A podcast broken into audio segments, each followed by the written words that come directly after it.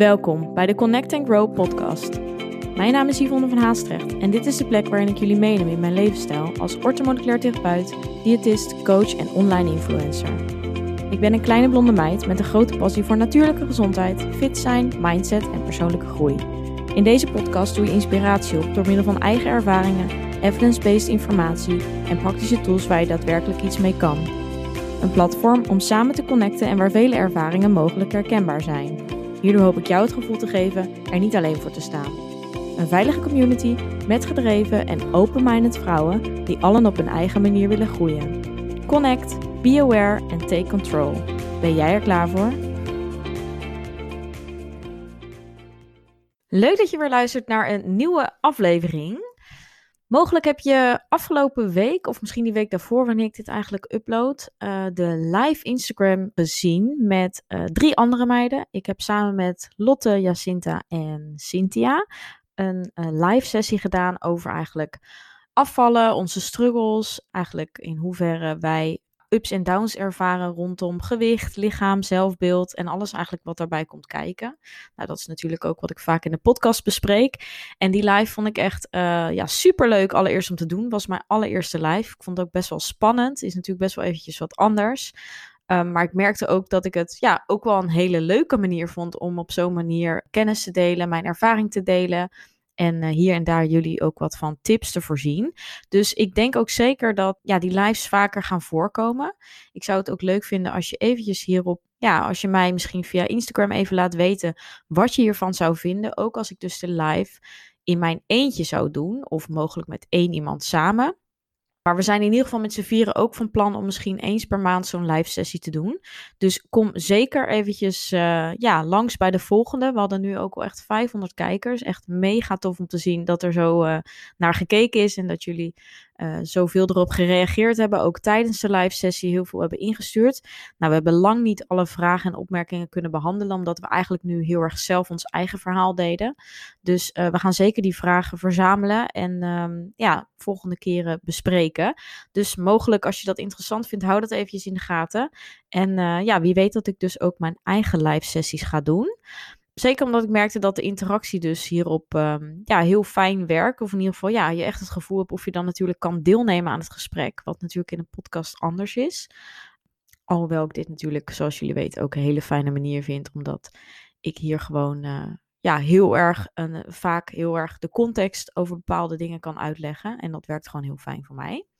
Um, nou, dat eventjes ter intro. Maar wat ik net al zei, we spraken dus heel erg die ups en downs. En Eén dingetje wat ter sprake kwam was dus ook eigenlijk vooral de identiteit die je eigenlijk krijgt en mogelijk hebt bij een bepaald, bepaalde lichaamsbouw.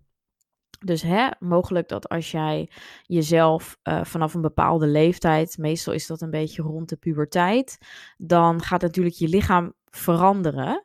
En dat is voor de meeste, zeker vrouwen, heel erg lastig, omdat het zeker ja, meer rondingen krijgt. Mogelijk dat je ook wat meer vet ontwikkelt. Je krijgt natuurlijk sowieso uh, mogelijk wat meer borsten, misschien wat meer heupen, misschien wat meer billen. En daar moet je aan wennen. En ik weet nog wel vroeger bij mezelf dat ik, nou, mogelijk heb je dat al vaker gehoord, maar ik was als kind, had ik gewoon een heel normaal postuur. En ik was ook wel, ja, vrij sportief en ik had eigenlijk best wel een, ja, strak afgetraind lichaam.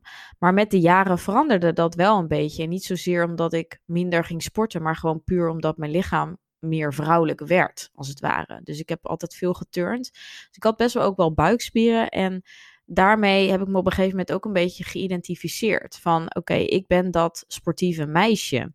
En als je lichaam natuurlijk gaat veranderen en ja, je hoofd verandert eigenlijk niet mee. Ik denk dat dat het voornamelijk is.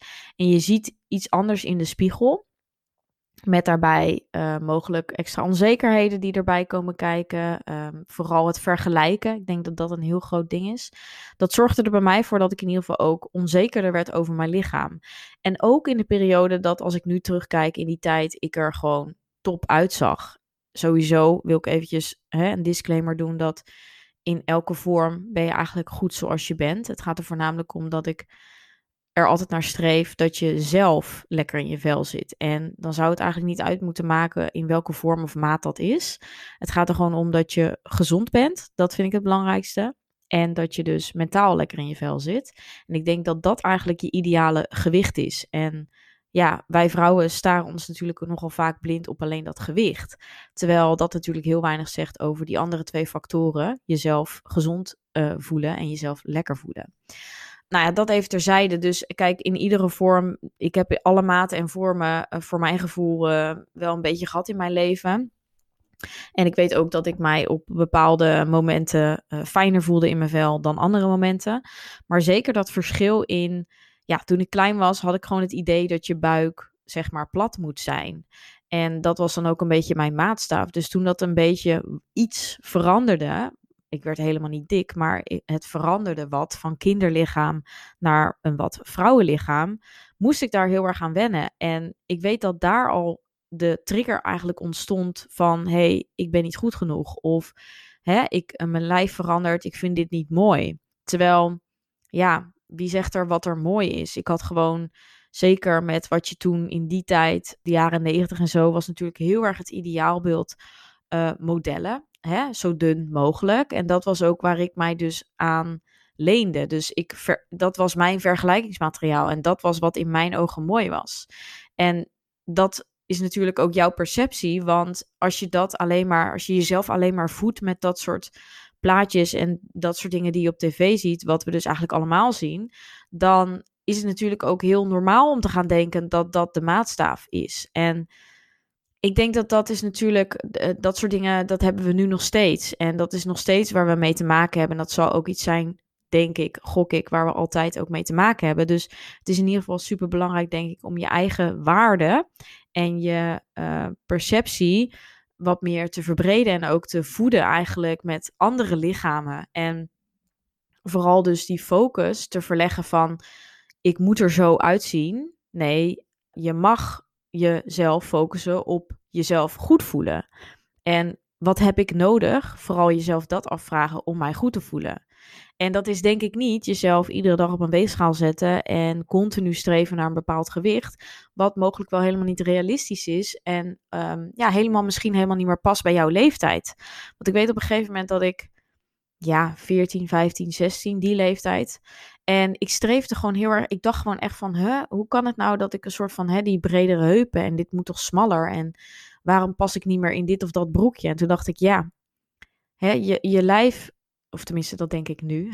Achteraf is altijd makkelijk praten. Maar je lijf verandert ook gewoon. En dat heeft dus vooral te maken met dat stukje acceptatie. En ja, jezelf denk ik vooral ook niet zo bekritiseren. Want ik nam letterlijk gewoon de tijd om mezelf eigenlijk, om eigenlijk lelijke dingen tegen mezelf te zeggen. En ja, nu weet ik, dat gaat natuurlijk niet helpen om mezelf beter te voelen. Dus zeker als perfectionist kun je natuurlijk super erg focussen op alles wat nog beter kan of wat nog beter mag of wat er in jouw ogen niet is. En dat maakt natuurlijk het gevoel over jezelf alleen maar slechter. Dus door dat vooral om te draaien en juist jezelf op een positieve, positieve manier aan te gaan kijken, kun je dat natuurlijk, ja, kun je je mind eigenlijk als het ware trainen. En dat is natuurlijk veel makkelijker gezegd als gedaan. En is ook echt niet iets wat ik iedere dag uh, doe. Maar ik probeer wel dat als ik dan een negatieve gedachte heb, probeer ik dat wel om te keren. En probeer ik bij mezelf na te gaan van... hey Yvonne, is deze negatieve gedachte, heb ik daar wat aan? Gaat het mij helpen?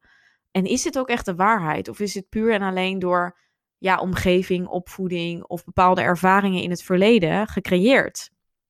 En dat is heel grappig, want, tenminste grappig, ik sprak laatst uh, met een vriendin van mij, die uh, wat ouder is.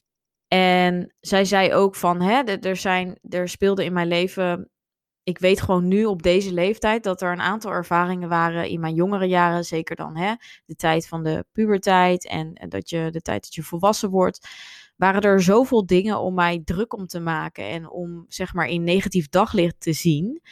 Um, die je gewoon hebt opgeslagen en waarop je in dat moment op een bepaalde manier gereageerd hebt. Terwijl je dat nu misschien met een hele andere bril zou bekijken. En ik merk wel dat naarmate je ouder wordt, dat je daar dus ook steeds meer ja, jezelf kan zijn. En ik vind altijd, ik heb altijd gezegd, ik vind ouder worden niet heel leuk.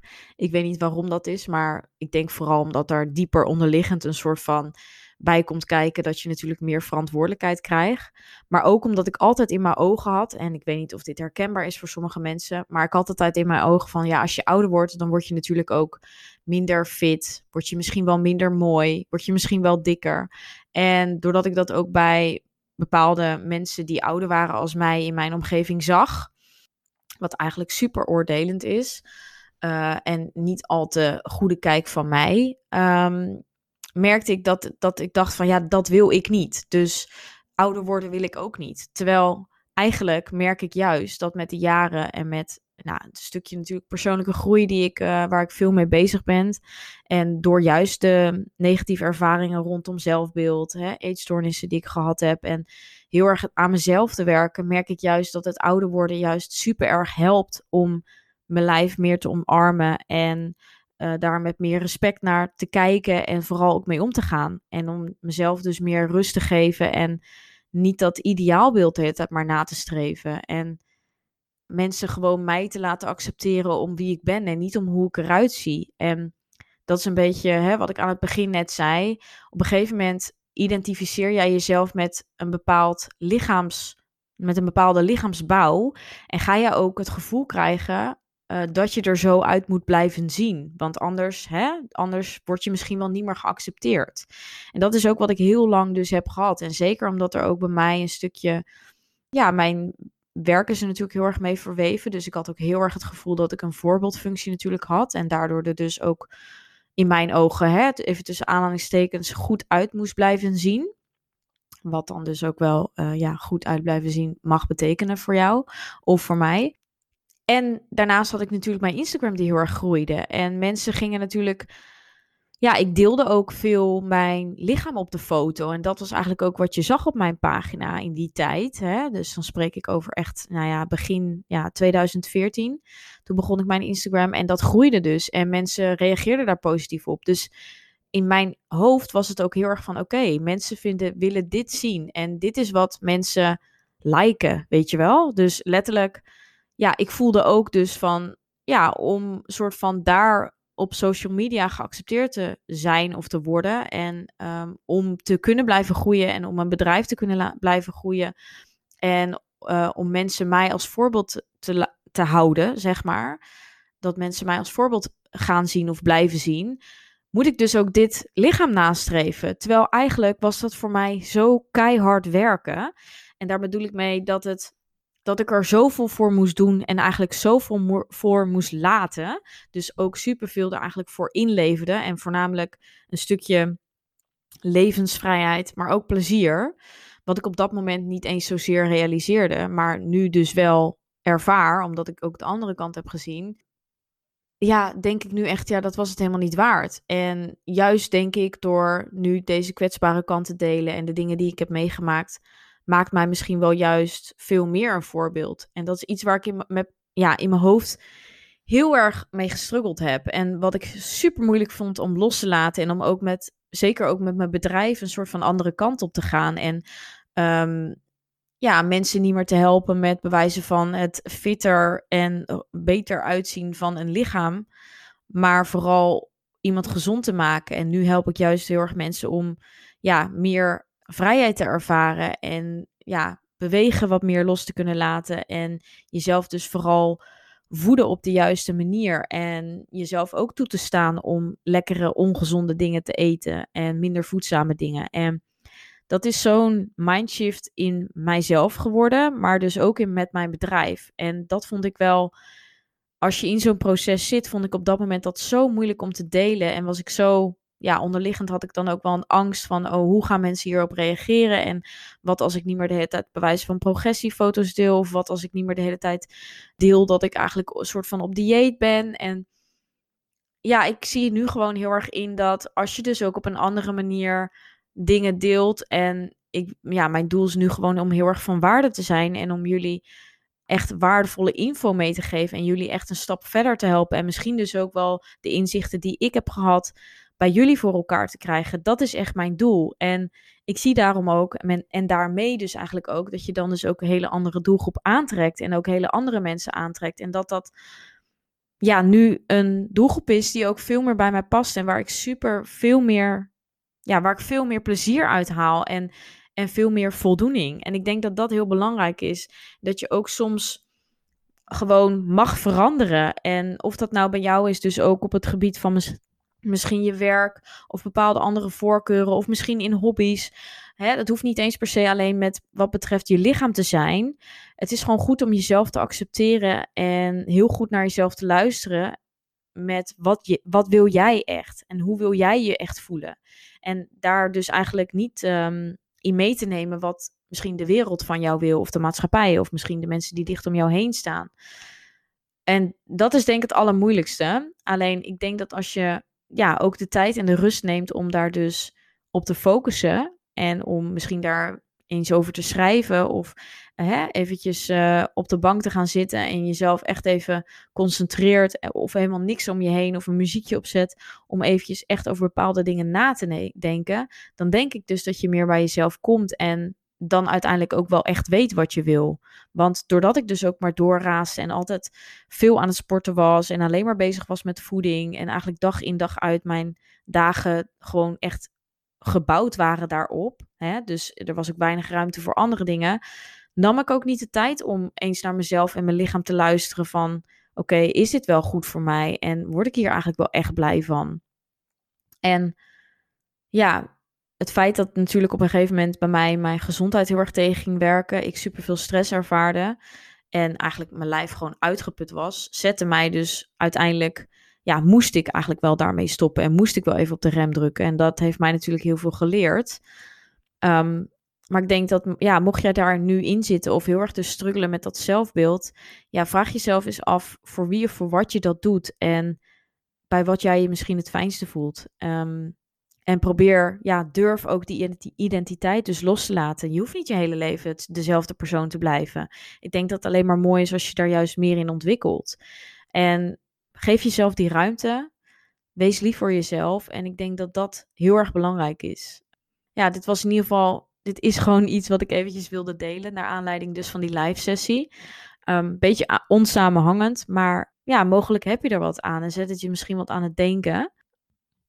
Voordat ik het vergeet trouwens, vergeet niet, je hebt nog tot 30 april de kans om gebruik te maken van de kortingscode op het e-book, mijn nieuwe mini-e-book, wat betreft darmen, met uh, voedingsschema's, specifieke voedingstips, uh, echt in verschillende herstelfases. Dus je kunt echt je darmklachten daarmee uh, aanpakken. Ook als je überhaupt gewoon de darmgezondheid wil ondersteunen, kun je code ORDER gebruiken voor 5 euro korting. Het mini-e-book is normaal 17 euro, dus je betaalt dan nog maar 12 euro. Uh, dat is een hele kleine prijs voor wat je ervoor terugkrijgt. Dus ik zou zeggen, mocht je last hebben van darmklachten, opgeblazen gevoel, buikkrampen, onregelmatige stoelgang, winderigheid of misschien zo'n borrelende buik, weinig energie, laag immuunsysteem, dan zou ik echt zeggen, ga hiermee aan de slag.